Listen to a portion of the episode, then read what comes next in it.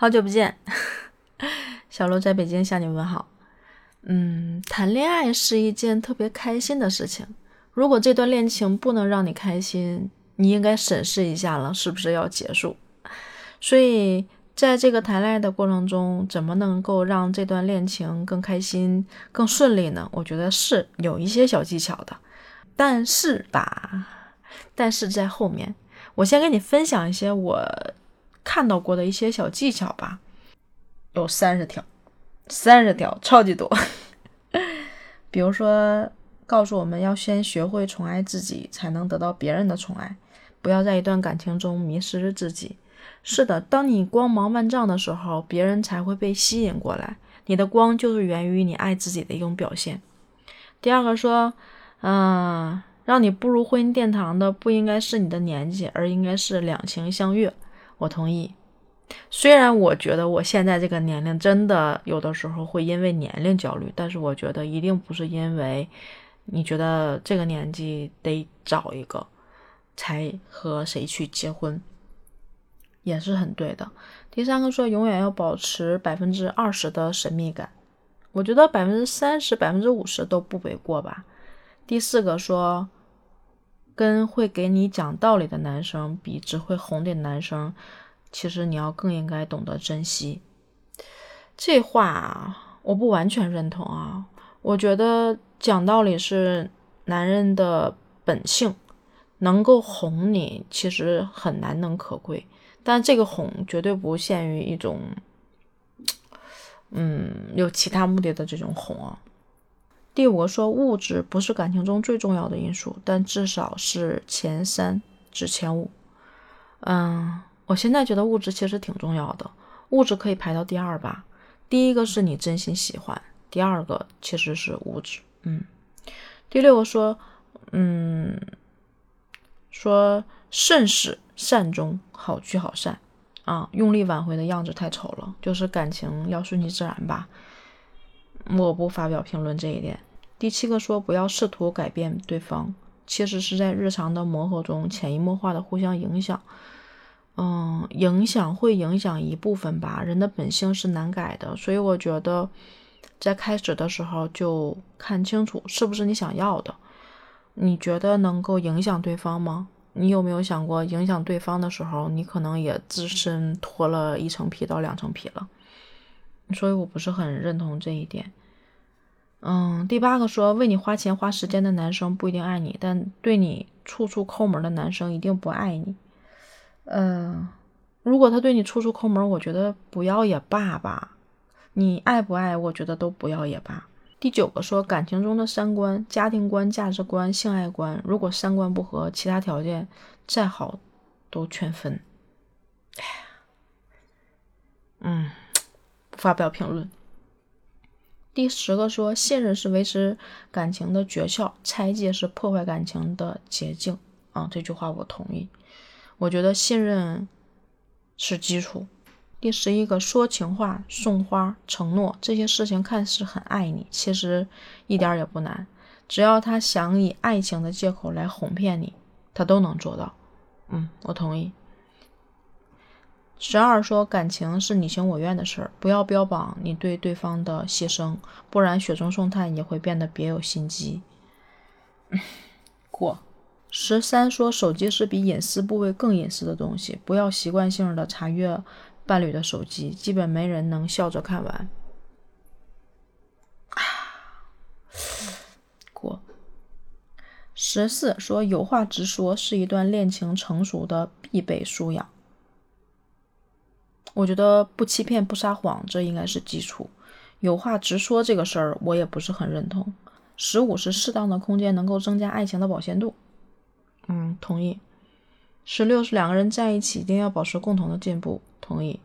十七是不要挽回一个出轨的人，除了让自己变得毫无底线、越来越廉价之外，没有意义，同意。十八是女生的独立人格永远是保持魅力的要剂。都一样吧，可能女人更容易为爱情丧失自我，所以我同意这句话。嗯，还有说什么尊严比什么都重要，舍弃尊严换来的爱情不叫爱情，叫施舍。也不要把另一半对你的好视作理所当然，更不要单方面的迷失自己。相互付出呢，才能维持感情的收支平衡。对男朋友管太宽会喜当妈。自觉与异性保持距离是对伴侣的尊重。破车才需要备胎。谨慎对待性行为，不要用性去绑住一个男人的心。只贪图一个男生对你好，是一场风险很高的赌注。同意。培养你们的共同爱好，但不要为了他丢掉自己的爱好。对一个人好，感情再木讷的人都能感觉到。若一直装傻充愣，不给你回应，说明他对你真的没有兴趣。趁陷得不深，长痛不如短痛。也有一些人吧，真的是靠自己的努力，靠自己的心意感动了另外一个人，然后这份爱情最后也很珍贵。所以这句话我不是很同意，只不过可能算是大部分吧。把分手当做感情的筹码是最蠢的，说多了就会形成一种心理抗体，最终会真的分手。他的朋友是什么样的人，他大抵也是什么样的人。若他的朋友是一群烂人，你也别指望他鹤立鸡群。我同意这句话，不涉及原则问题，支持他的选择，让他做自己喜欢的事情，不喜欢他做的事儿，可以各退一步，寻求最优解法。沟通可以解决百分之九十的矛盾，爱可以消化百分之十的坏情绪。这是三十条爱情建议。我想问，什么样的人会需要这样的爱情建议呢？嗯，爱情小白会需要的，经历过一些爱情的事儿，看着其中的一些道理也会明白的。但是我想说。当一个人真正的陷入到爱情里面，心动的那一瞬间，可能这些原则都会抛之脑后，嗯，不会那么，或者说可能根本都想不起来。当你特别深爱一个人的时候，你会吃醋，你会失去分寸，啊，你会跟他吵架，你会控制不住情绪，你所谓的撒娇啊，那个时候可能都想不到用。所以我觉得，在一段感情中，真心是最重要的。嗯，没有真心，这些技巧可能都会显得特别的空洞，就像一场游戏一样。我觉得没必要，别把感情当一场游戏，但是也别把感情作为你的全部。我觉得这个是很重要的。但是我觉得，一个人动了真心的时候，其实你有几点是需要想的。我有几个建议吧。首先，男人像狗，女人像猫。这话也不是在骂人，我觉得你也应该听过，因为男人的思路其实是决策性的，他想要干什么他会直接说，但女人不是，女人她的思路是试探型的，啊，就比如说回家的时候，狗会在门口等你撵你，但是猫呢可能会对你爱答不理，偶尔会看一看你，这就是不同的处理感情的一种方式吧。我觉得应该首先你要明白这一点。才能在感情中可能不会那么歇斯底里。另外就是，你看，说男人在约会的时候直接问吃什么，问男的，男的会说吃什么都行，他真的吃什么都行。但女的如果说吃什么都行的时候，其实是个试探，是需要你去引领，你去考虑他，你要照顾周全。